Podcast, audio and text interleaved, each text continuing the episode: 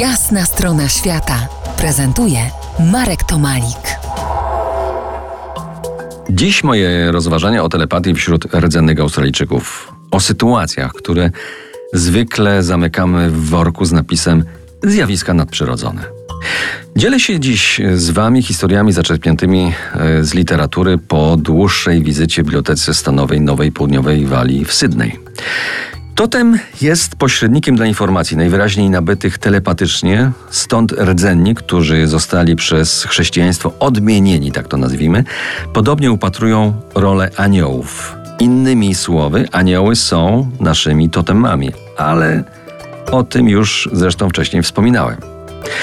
Jeszcze inna historia opowiadała o hospitalizowanej e, aborygence, na którą lekarze wydali wyrok e, śmierci, a jej rodzina, obecna przy jej łóżku, miała te wieści jej przekazać. Ta, pogodzona z losem, zasnęła.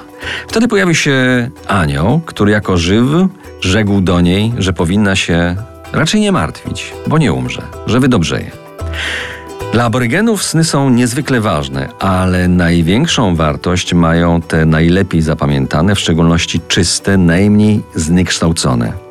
Te właśnie niosą wieści prawdy, które warto umieć czytać. Na przykład sny z wodą w tle wieszczą podobno nieszczęście, przynoszą złe wieści. Aborygeni są znacznie bardziej dostrojeni do bardziej subtelnych treści życia i śmierci niż to powiedzmy my jesteśmy.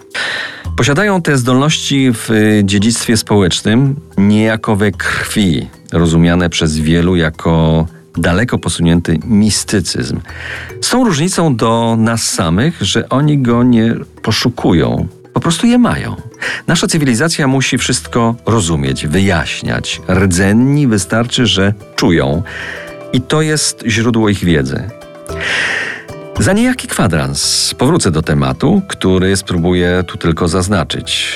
Za słaby jestem, by go wyjaśnić. Zostańcie z nami po jasnej stronie świata. To jest jasna strona świata w RMS Classic.